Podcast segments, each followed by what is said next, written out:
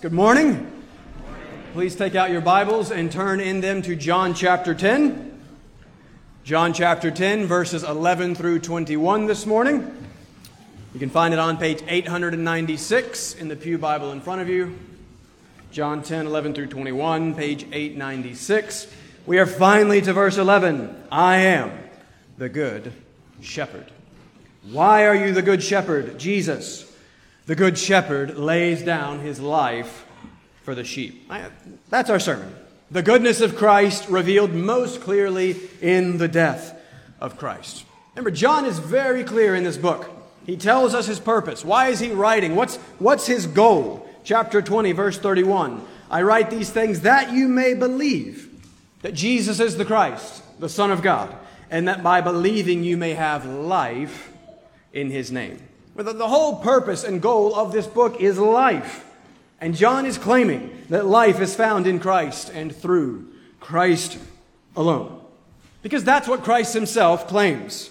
We saw it in verse 10 last week. Look at it again, quite clear. Why did you come, Jesus? I came that they may have life and have it abundantly.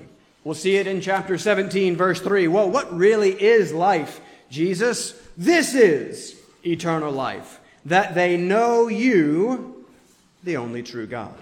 We saw it in verse 9 last week. Okay, Jesus, if life is knowing God, how can we, how do we get to God? I am the door. If anyone enters by me, he will be saved. And so Christ claims very clearly, but as we've been seeing, very controversially, to be the only way to God. The, the God who, knowing is life itself, and thus, in bringing us to God, Christ is bringing us to abundant life. Isn't that what we all want? Right? Abundant, overflowing, joyful, peaceful, satisfied, contented life. Sounds pretty good. And yet, how few of us experience abundant, overflowing, joyful, peaceful, satisfied, contented life. And why is that? I've shared a couple of times already the line I read in a book by Martyn Lloyd-Jones, a book Lydia uh, gave me, uh, one of the things that she left behind that I come back to again and again. But this, this quote from Lloyd-Jones in a book on assurance has both really helped me and has both really messed with me. And Lloyd-Jones says this The more I try to live this Christian life, and the more I read the New Testament, the more convinced I am that the trouble with most of us is that we have never truly realized what it is to be a Christian. If we only understood what a Christian really is and the position in which he is placed, if only we realized the privilege and the possibilities of that position, and above everything, the glorious destiny of everyone who is truly a Christian, then our entire outlook would be completely changed. I mean, I, quite honestly, many of us have never truly realized what it is to be a Christian. I often feel like I'm only just beginning to sort it out. Thus, the struggle to truly experience the abundant life that Christ offers. We struggle to realize what it is to be a Christian, but taking it a step further, I think in large part, we struggle to realize what it is to really be a Christian because we first struggle to realize who Christ truly is. And It has to start there. For Christ is Christianity. Christ claims to be life itself, claims that we will find life and all those abundant, peaceful, joyful, all those things. He claims we'll find those only in Him, only in knowing Him. And while knowing Him is more than knowing about Him, it's not less. It starts with knowing about Him. And the more that we know about Him, by the grace of God, the more we will grow to love Him. We look at Him, we learn Him for the purpose of loving Him.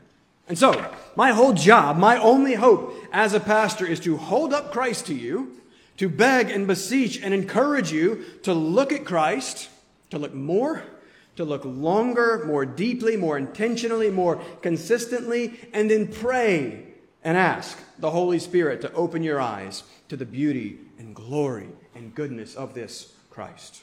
Remember, last week, we become what we behold. We look like what we look at. What are you giving your attention and your affection to? What are you filling your time and your mind with?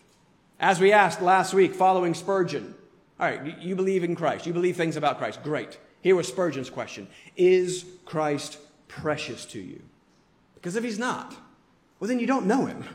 If you are merely mildly interested in Jesus, then you have not yet truly met Jesus.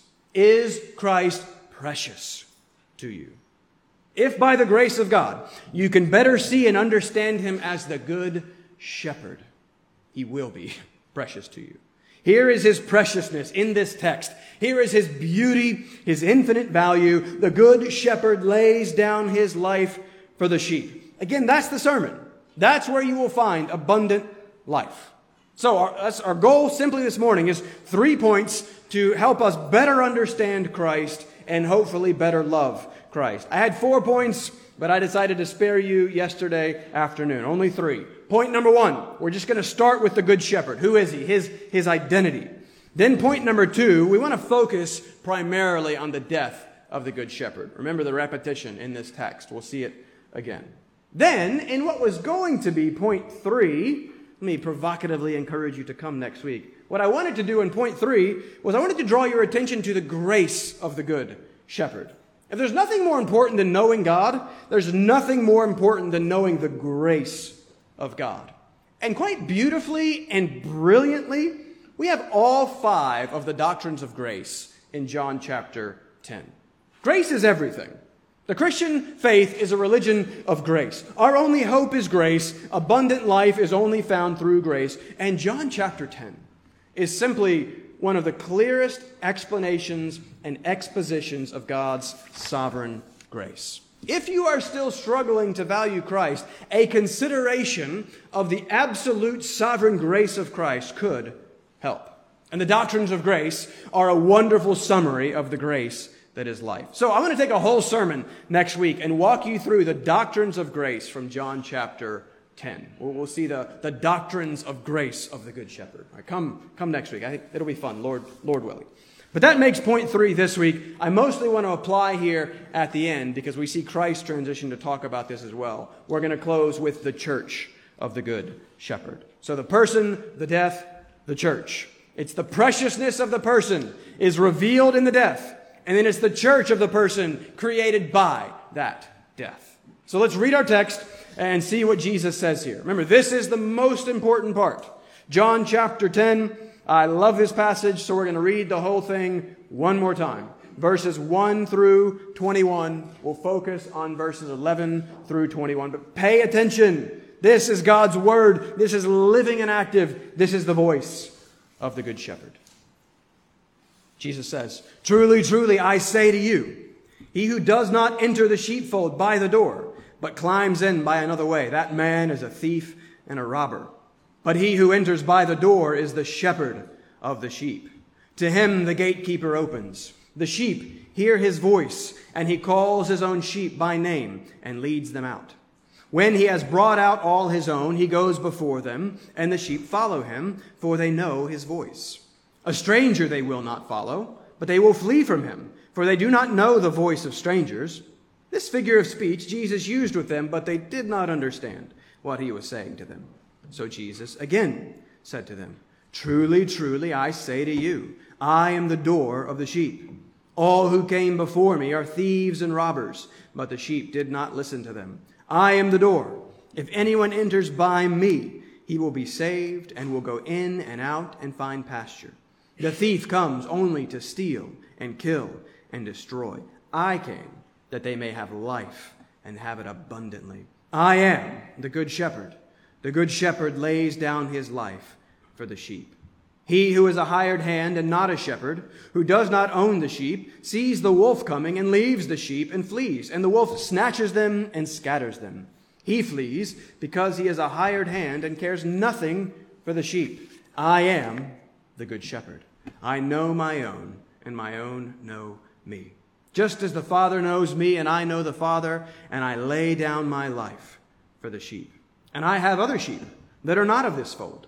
I must bring them also, and they will listen to my voice. So there will be one flock, one shepherd. For this reason, the Father loves me, because I lay down my life, that I might take it up again. No one takes it from me, but I lay it down of my own accord. I have authority to lay it down, and I have authority to take it up again. This charge I have received from my Father. There was again a division among the Jews because of these words. Many of them said, He has a demon and is insane. Why listen to him? Others said, These are not the words of one who is oppressed by a demon. Can a demon open the eyes of the blind? If you would, let's pause. Let's pray. Uh, let's ask for God to help us in this time.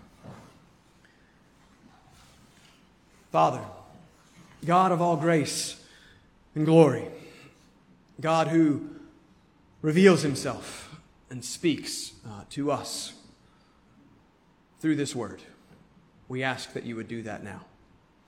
We ask, as you have promised, that your word would not return to you void.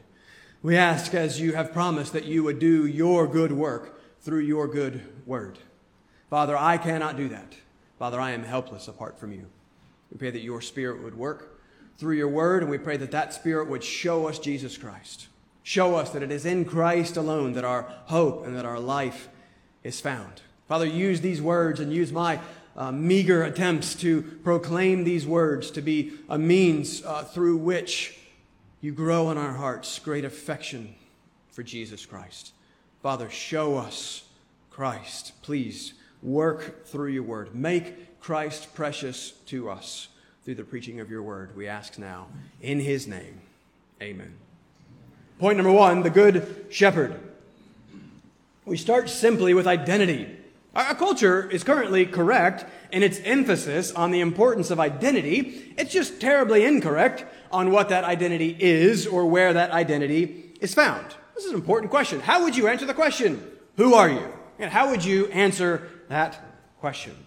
Let me challenge you with this. You cannot correctly answer that question without first being able to answer the question, who is Christ? And here we see some really important information about this Christ. He is the good shepherd. This is who he is. Jesus has been both rebuking and revealing. This is our third week in this text, so we've set the context a couple of times. I won't take uh, a bunch of time on that this time. Christ has healed and saved the man born blind in chapter 9. The Pharisees have seen the healing of the man born blind, and they have chosen to blind themselves to seeing the glory and goodness and the identity of his healer, Jesus Christ. And so they then stubbornly cast the healed man out. The men, the Pharisees, who are supposed to be the good shepherds of Israel, have proven themselves again to be the bad and false shepherds. They are the thieves and robbers. They are the hired hands that Jesus is talking about in verse 12. So Jesus is rebuking the bad shepherds and then revealing himself as the one good shepherd. And so now we've seen the true shepherd compared to the false shepherds. We've seen the door, the only way in. Oh, now we get to the peak, the pinnacle. The true shepherd is the door of the sheep, is the good shepherd. And so Jesus is revealing himself to us through this wonderful metaphor, this picture. A shepherd caring for his sheep is supposed to teach us about how Christ, the shepherd of souls, cares for his people. Have you ever wondered why there are so many old, many shepherds in the Old Testament? It's just like everybody in the Old Testament is a shepherd. And, and why there's such a heavy emphasis on the shepherd theme. It starts almost right away. Abel in Genesis uh, 4 verse 2 is a keeper of sheep. Abraham's large flocks are referenced a couple of times in Genesis 12 and 13. When we get back to Genesis after John, we'll see Jacob Israel, the father of the nation of Israel. He was a shepherd, as was his son Joseph. Exodus 3, Moses is shepherding flocks when he meets God in the burning bush. David was a shepherd, and on and on and on. Why so many shepherds? We read last week in Isaiah 40, verse 11, which remember, we just started Isaiah, a wonderful introduction to the book of Isaiah this morning. Come to Sunday school. But last week we read Isaiah 40, verse 11, the prophecy of the Messiah to come. He will tend his flock like a shepherd. He will gather the lambs in his arms. He will carry them in his bosom and gently lead those that are young. That's why there are so many shepherds in the Old Testament.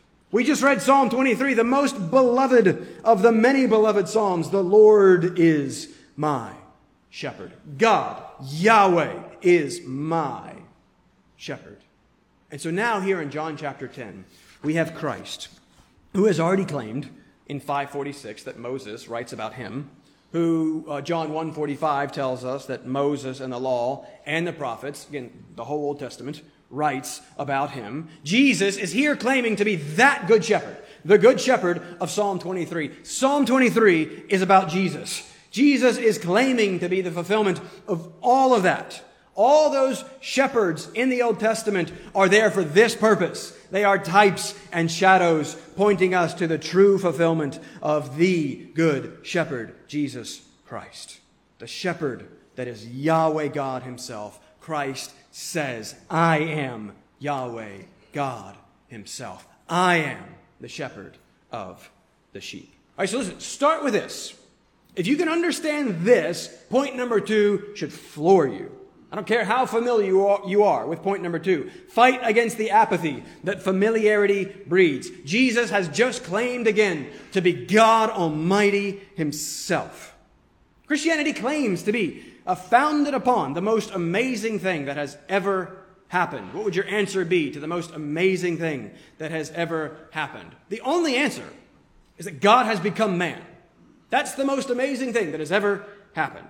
God, in all his infinite transcendence, in his glorious bigness and beauty, has become amazingly eminent and small and present. He has come here, physical, flesh. God has become man. If it's true, it's the most amazing and most important thing that has ever happened. If it's true, you should live your entire life around that one fact.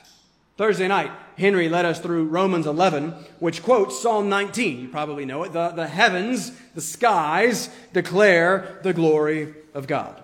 And he had the children construct a little model of our solar system. You can still see it. It's up in there if you need a general idea of the size. We go from the sun, and he thankfully, wisely went to Pluto. Uh, when I was growing up, Pluto was a planet. I cannot accept the deplaneting of Pluto. Still a planet to me.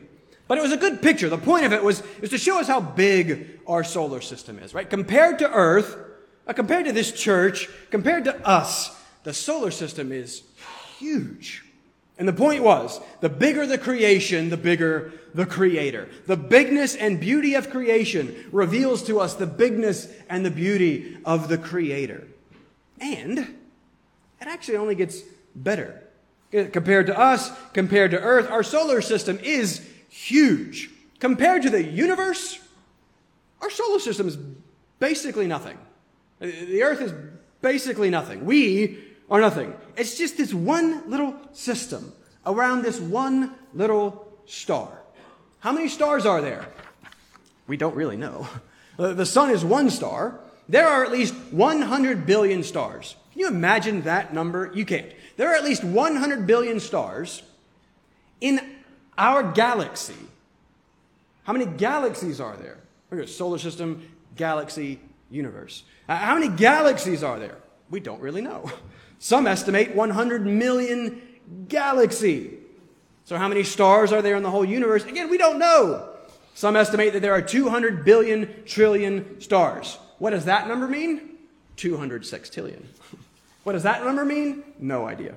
I have no idea what that number means. We cannot comprehend such numbers and the vastness of such space. God can. God created all of it. Why are there so many stars? Why so big?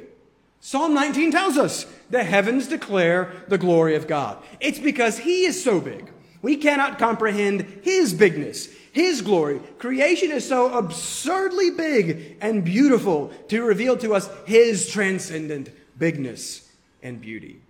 And in claiming to be the Good Shepherd, Yahweh, of Psalm 23, Jesus is claiming all of that. Jesus is claiming to be that God. Remember, He's the Creator. He's claiming to be that big and that beautiful. I am the Good Shepherd. Again, what a big claim. It's either true or false. All right, it's true or false. Just basic logic. Is he crazy or is he Christ? Is he liar or is he Lord? This Christ deserves our consideration. This Christ deserves our attention. What he wants you to see here is that there is none like him. There has never been anyone like this Christ. There has never been anyone to make claims like this Christ. Christ is our argument. Christ is our apologetic. Why should you believe? Because of Christ. It's Christ that convinces. We believe the Bible because of the Jesus that we find in the Bible.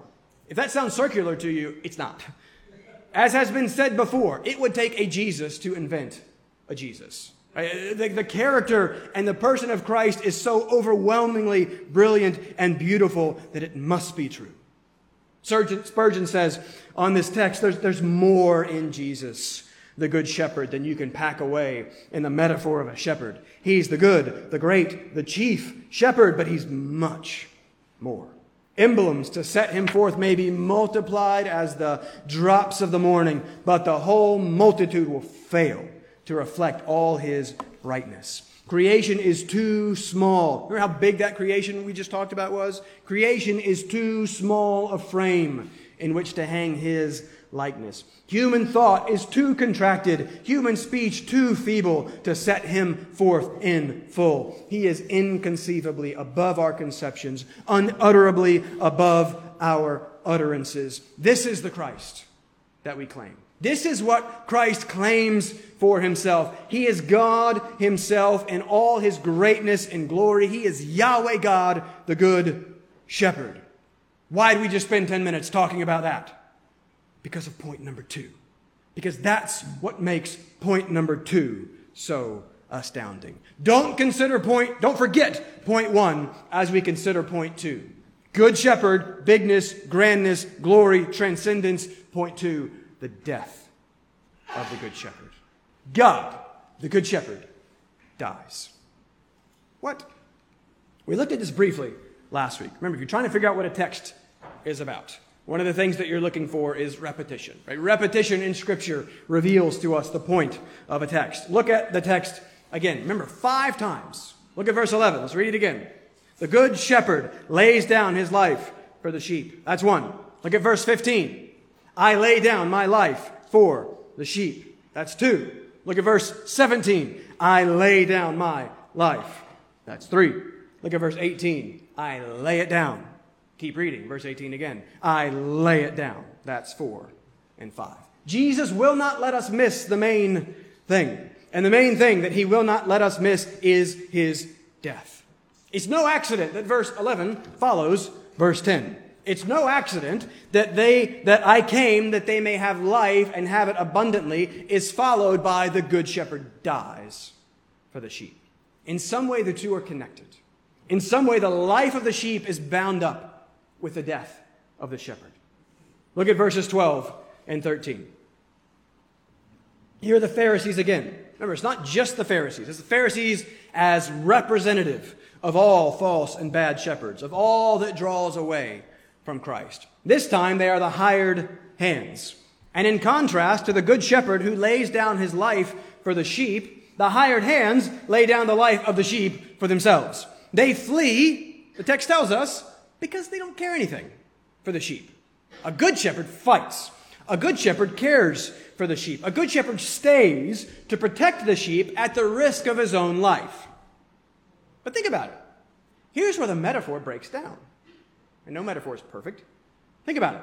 In a real life shepherd sheep situation, a good shepherd willingly risks his life, but he has no desire to die. He has no intent to die. The point is not to die, the point is to live. Why? What happens if the shepherd dies? The sheep die. Right? He's risking his life for the purpose of ending the life of the wolf and thus saving the life of the sheep. If the shepherd dies, the wolf now has free rein to feast on the sheep. All you can eat, lamb chops. Right? A, a good shepherd has no desire to die. The death of a good shepherd of the physical sheep results in the death of the sheep. But the good shepherd doesn't risk his life. He lays down his life.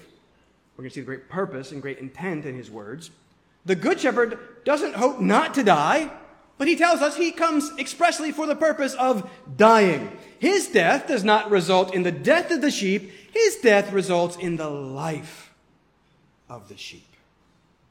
See, we've been building out a list of what a good shepherd does for his sheep. You need to know this. How is God disposed towards you? If you are his, if sheep are souls, if sheep is us, how does Christ relate to us? What does he do for us? Knowing God is eternal life. Know this. Know what he promises to do for you, his sheep, his child.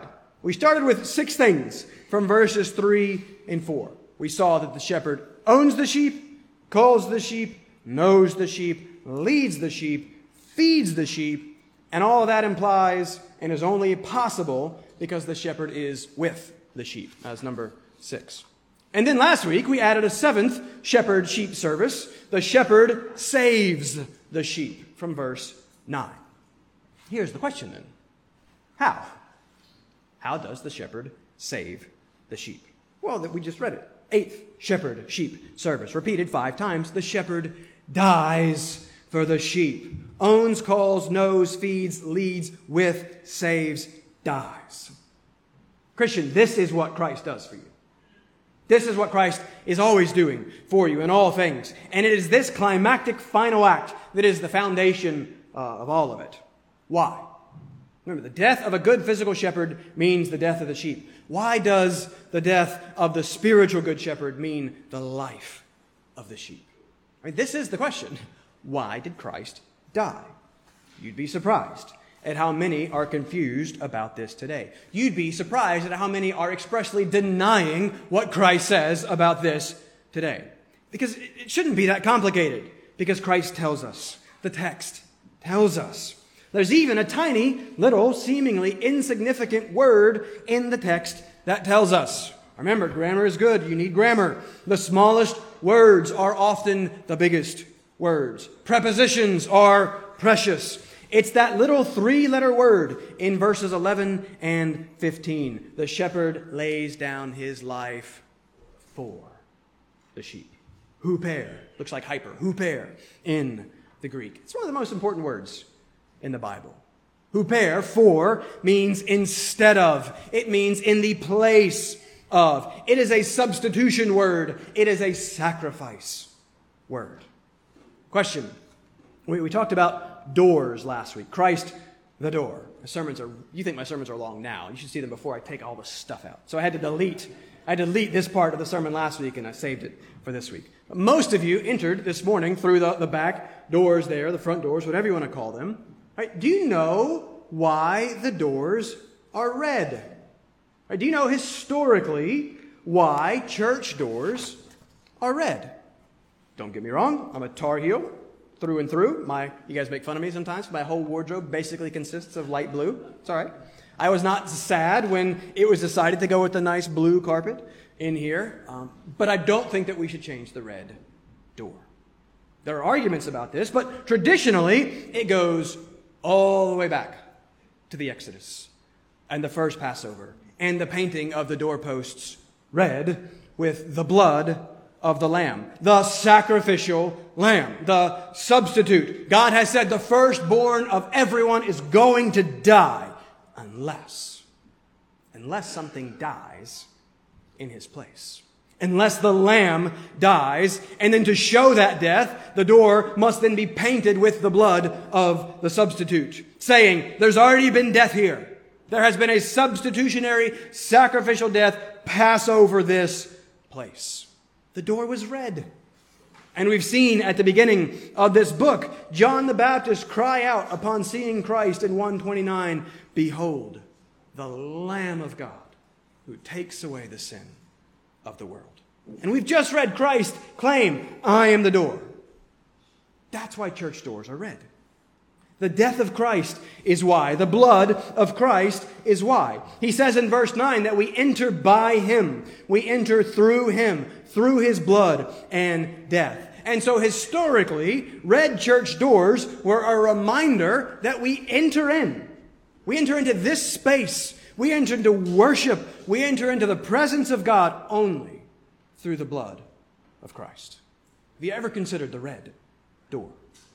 Remember, the shepherd dies for the sheep because he knows the sheep. We think of this generally as, oh, he knows me so much, and that's so nice, it's so good to be known. But we talked about how that also then means he knows, Isaiah 53 6, that all we like sheep have gone astray. Remember, sheep is not a compliment. Sheep is not about how cuddly and cute we are. Sheep are dumb. Sheep are wayward. Sheep equals sin. The verse before, Isaiah 53 5, talks about the sheep going astray in terms of transgressions and iniquities. Sin. Sheep equals sin. The good shepherd, in knowing us, the bad sheep, knows our sin. The sin that separates. That sin that is death. That sin that is cosmic treason, a crime. And if we are going to claim to be about justice, that includes being about the justice the cosmic crime against the eternal and holy God deserves. Something must be done about our sin. The second half of Isaiah 53 6 tells us what that something is. All we like sheep have gone astray. The mystery of mysteries. And the Lord has laid on him, on Christ, the iniquity of us all. That's what it means for the shepherd to die for the sheep. It means that he dies in the place of the sheep as a substitutionary sacrifice for the sheep. The sheep sin, the shepherd dies. The good shepherd of the sheep, who is the Son of God, is also the Lamb of God who takes away the sin of the sheep. The gospel is that man sins and God dies. The sheep sin, the shepherd dies. That's the gospel. And that is where we see the infinite preciousness of Christ. It is here that we see his goodness and glory on full display. This is the same God of point number one. The same God of infinite transcendence and bigness. Here is that God come to take on sin and suffer and die, all so that we little sinful sheep can live. Amazing grace. The good shepherd dies for the sheep. That is where you will find abundant life. That fact, and that fact alone, is where you will find your everything. Do you understand the death of the Good Shepherd? Do you know why Christ dies? Listen, do you understand what you deserve? Do you understand what Christ does? Church, if only we could understand our sinfulness. Grace is needed that saves a wretch like me. Do you ever think of yourself that way? Contrary to all current opinion, you should. Because you are. Because I am. Remember point number one how big that God is. Consider our sin as directly against that God. Not only infinitely big, but infinitely good. We have treated him like dirt, like trash, like nothing. Our sin is an attempt to dethrone him, to ungod him, to kill him. There is nothing worse, and it's not close.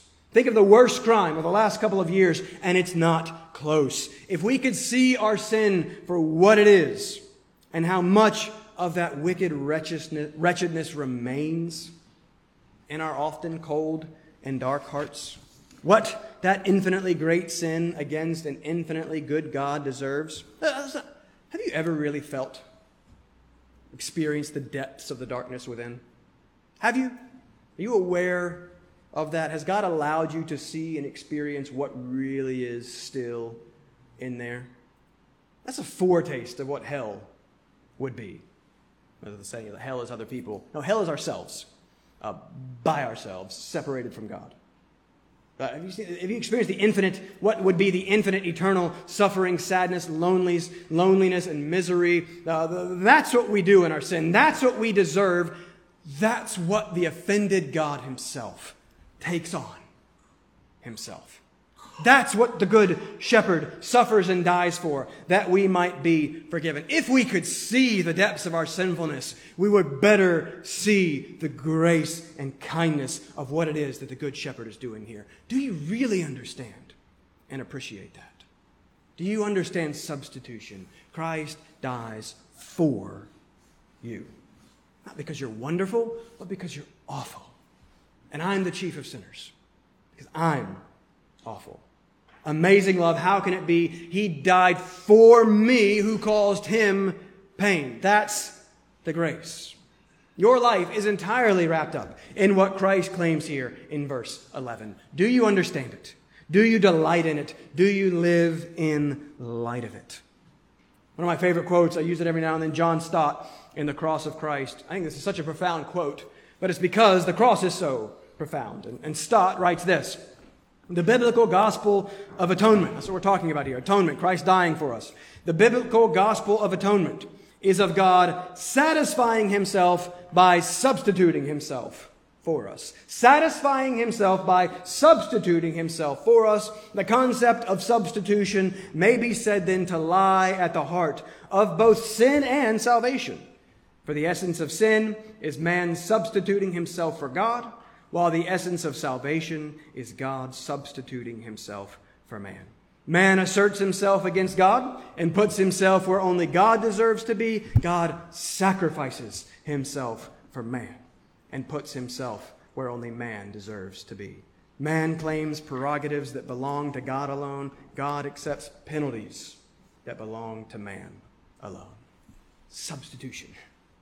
God puts himself where only man deserves to be. The cross. That's grace because man attempts to put himself where only God deserves to be, the throne. That's sin. And substitution is at the very heart of both of them. The good shepherd lays down his life for the sheep. That's how you can find abundant life. Only in Christ. Only in the death of Christ that takes away the sin that is death. But there's one more important piece of the puzzle before we can move on. We said that dies was the climactic final act of the shepherd toward the sheep, but that's not quite true. Let's add a ninth. Look at verses 17 and 18. For this reason, the Father loves me, because I lay down my life, that I may take it up again. No one takes it from me, but I lay it down of my own accord. I have authority to lay it down, and I have authority to take it up again. This charge I have received from my Father. There's a whole lot in there that we don't have time for next week. The for this reason, first off, doesn't mean that the Father didn't love the Son and now that the Son did this thing and so now he loves him. No, uh, key to this will be next week's verse 30. I and the Father are one. There is an essential unity in the Godhead and thus in the purpose and plan of the Godhead. Verse 18, the Father gives a charge to the Son, but in 17 and 18, we see the Son willingly and voluntarily take up the task. Joyfully, we read elsewhere. And his joy in taking up the most glorious task ever brings the Father great joy. The Father loves the Son for his willing self sacrifice to save the sheep. And remember, God is the ultimate being, He's the perfect person. That means He loves perfectly. That means he most loves that which is most deserving of love. We should seek to love that which the perfect person most loves. The Father loves the Son. Do you love the Son? But for now, I'm trying to get to the fact that the shepherd doesn't only lay down his life for the sheep. No one takes it from him. The cross was not an accident. It was not a tragedy. It was not the Jews or the Romans killing Jesus. It was Jesus laying down his life for the sheep. It was the God of point one doing point two. But that's not all that he does. Twice also Jesus says that he will take his life up again. Resurrection. Ninth thing that the shepherd does for the sheep the shepherd lives for the sheep? Well, we know that all that he does, he does for the sheep. The whole of his life is for our salvation. Remember, the God of perfect righteousness requires perfect righteousness. He requires perfect obedience to his law. How's that going for you? Right? Have you perfectly loved God with all your heart, soul, mind, and strength? You have not. I have not. You need the perfect shepherd to live for you. You need his perfect righteousness, his perfect law keeping. But that's not really what we're talking about here. I guess you could say this ninth one is the shepherd lives again for the sheep, or the shepherd rises for the sheep. The shepherd dies. The shepherd doesn't stay dead. he dies to rise. And it is in his rising, his resurrection life, that we find life. Paul will even say in Romans 4:25 that Christ was raised for our justification. That will be important for next week. The resurrection proves that Christ actually accomplished and effected what he set out to do. The cross doesn't make people savable. The cross saves. He has made satisfaction for sin. Death could not hold him. We live because he lives. We live because everything that he does, he does for us. Look at verses 14 and 15. The second declaration I am the good shepherd. This time it's followed by I know my own, and my own know me. Don't miss verse 15. This is beautiful. Just as the Father knows me, and I know the Father. Don't forget, in Scripture, this knowing, this gnosko, is not just knowing about. It's personal, it's intimate, it's affecting, it's loving. To know is to love. And we've just seen how beautifully and brilliantly, how comprehensively, and how comfortingly Christ loves us.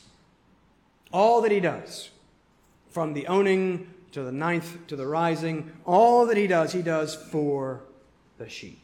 He loves us and so he serves us and he seeks our good, for that's what love is and does. And so we asked earlier at the beginning, where's the disconnect? Like, why do so few of us truly experience the abundant life that Christ came to bring? It could be, in part, because we tend to miss this. It could be that in our sinful selfishness, we tend to miss this. And we tend to fail to imitate our Lord in this fundamental fact his absolutely other focused, good of others seeking love. Point number three the church of the Good Shepherd. I'll be brief. Look at verse 16. I have other sheep that are not of this fold. I must bring them also and they will listen to my voice. So there will be one flock, one shepherd. That's the church, the church of the Good Shepherd.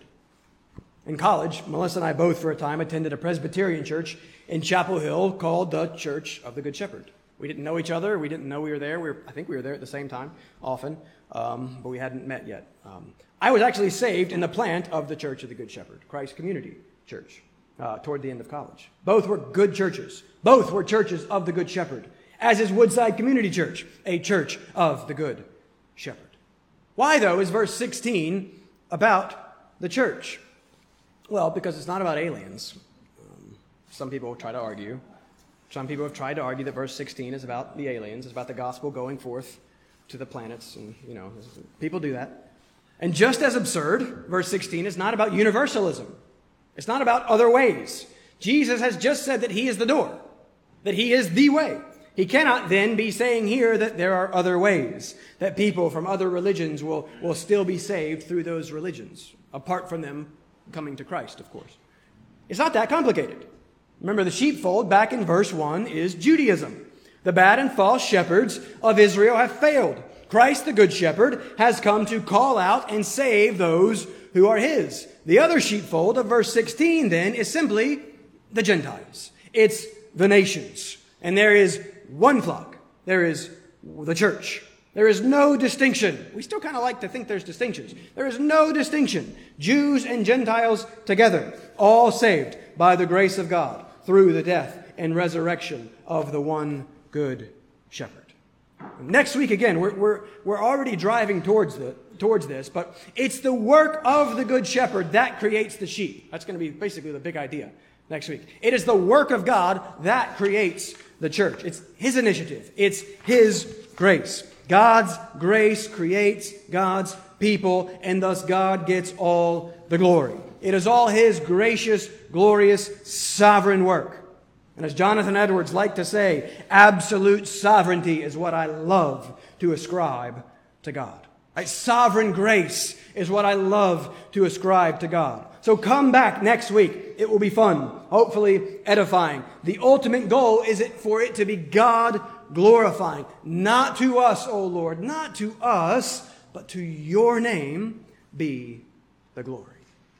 We're going to see that next week. God's absolute glory revealed in his absolute grace. And that is supposed to do us absolute good. So next week, please come. The doctrines of the grace of the Good Shepherd. But for now, all I want you to see is that much of the glory of the Good Shepherd is wrapped up in how focused he is on us, the weak, helpless, sinful sheep.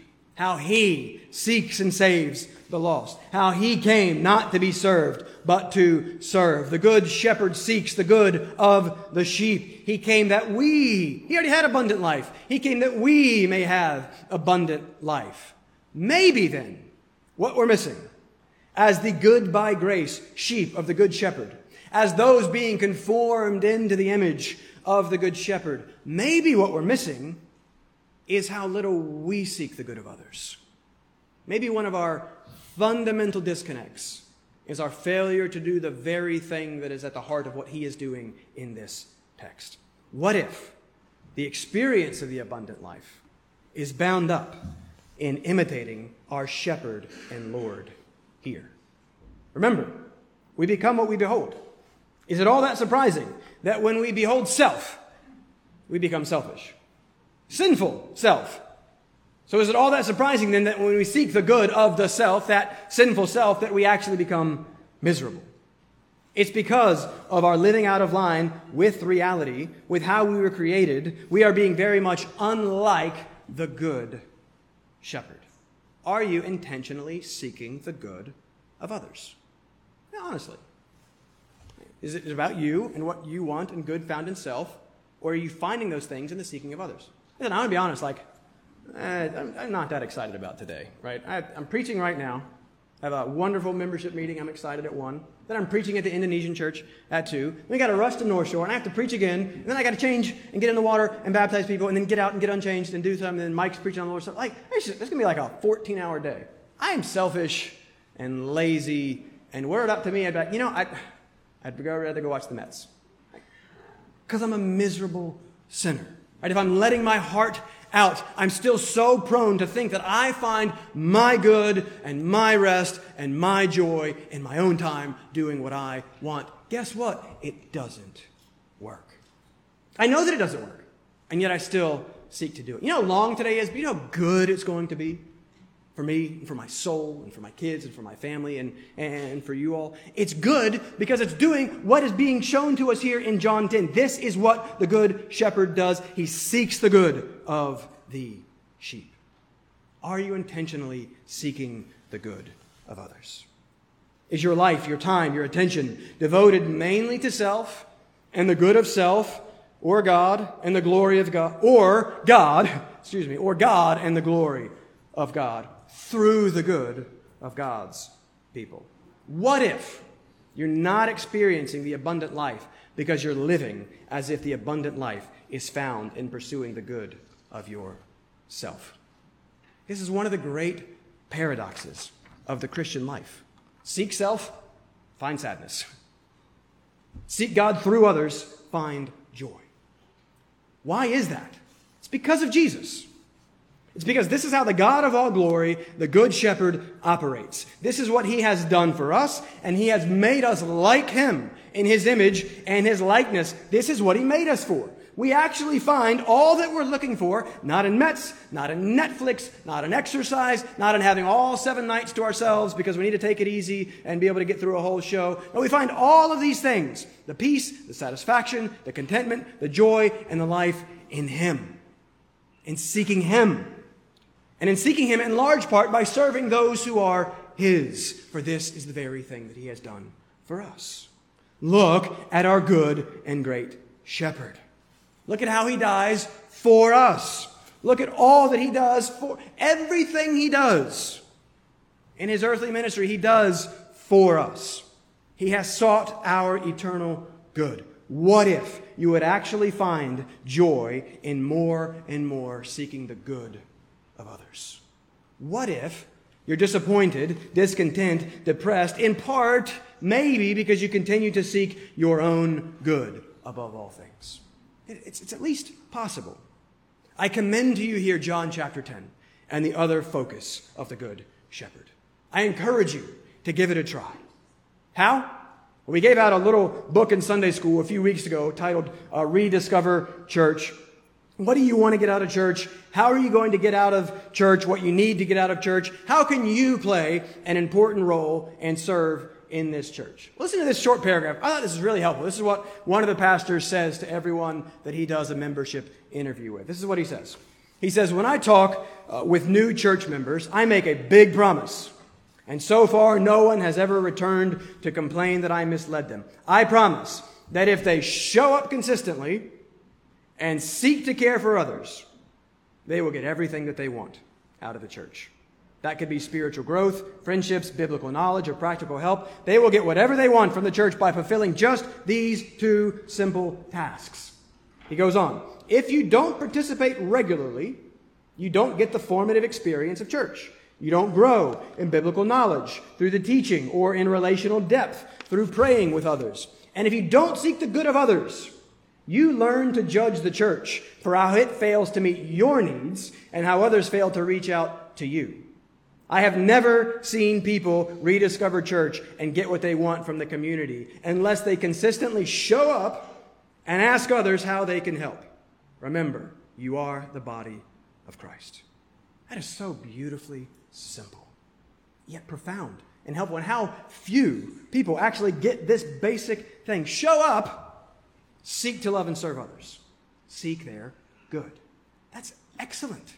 We, we are not a perfect church. We are far from it. I am not a perfect pastor. I am far from it. But you could still find great joy in this imperfect church with its poor pastor if you would commit to participating and commit to seeking the good of others. That's it. It's that simple. Who are you pouring into? Who are you intentionally reaching out to and connecting with, checking up on, seeking to help become more like Jesus? Are you seeking to help anyone become more like Jesus, the good shepherd of your soul who so perfectly sought your good? That our entire lives, corporate and personal, would be changed were we each of us doing these two things. Christ is our only hope. And so, my encouragement is for you to find abundant life in Him.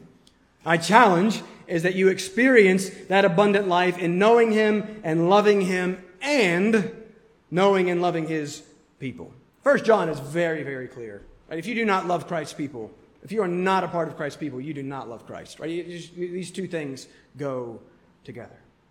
Spurgeon says this. I loved this. I read this on Friday. To live entirely for the Lord is to live indeed. And yet, how often am I trying to live for something else and then I'm confused why I'm sad or not joyful? To live entirely for the Lord, to live indeed, because He is life itself. And thus, anything else, living for anything else, is not living at all. That's the Good Shepherd. That's His death. That is His church. And so this week, my encouragement to you is to consider Him to behold him. We're going to do that in great detail next week. We're going to look at his grace. And by the grace of God, my prayer is that as we do that personally and corporately, we will become more and more like him in his love for his people.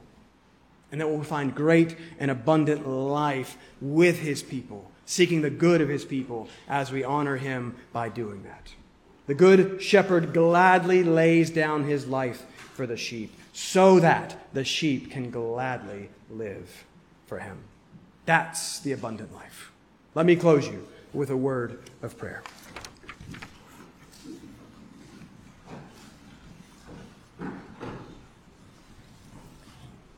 Father, we ask now that you would help us. We ask that you would work on our hearts. We ask that you would show us Christ. Father, I do ask that you would show each and every one of us our sin and the depths of that depravity that remains. But Father, then please do not leave us there. Please use that then to direct our attention to the only one who can help us and rescue us and save us. Use us then to direct us to the all glorious Christ who came to took on that and to rescue us from that and to give us the abundant life that we did not deserve or pursue or choose. Father, we thank you for your grace. Capture us with an understanding of just the goodness and all comprehensiveness of your grace. By grace and grace alone. That's our everything. And Father, for even those of us who by your grace have been saved from ourself and our sin, Father, we are still so prone to wander back into that. We are still so prone to live our lives first for us and to seek our good above all others. Father, please help us. Please help me. Father, convince us that our good is not found in ourselves, but that our good and our abundant life is found in you. And it's found in being like you. And it's found among your people and seeking the good of those people. Um, Father, so how far I have to go in this um, area. Father, we have seen so clearly how much the Good Shepherd cares for the sheep, how well he knows the sheep, and how much he loves the sheep. Father, help us, each and every one of us, care and know and love your people. Uh, build this church, Lord, for your glory and, and for our good. May this be a place where the gospel is central and the gospel is clear and the gospel is demonstrated in the great love uh, that we have um, for one another. Father, we're so thankful that you love us. We're so thankful that you are patient with us. We're so thankful for Jesus Christ. Show us Christ, Lord, we pray. In Jesus' name, amen.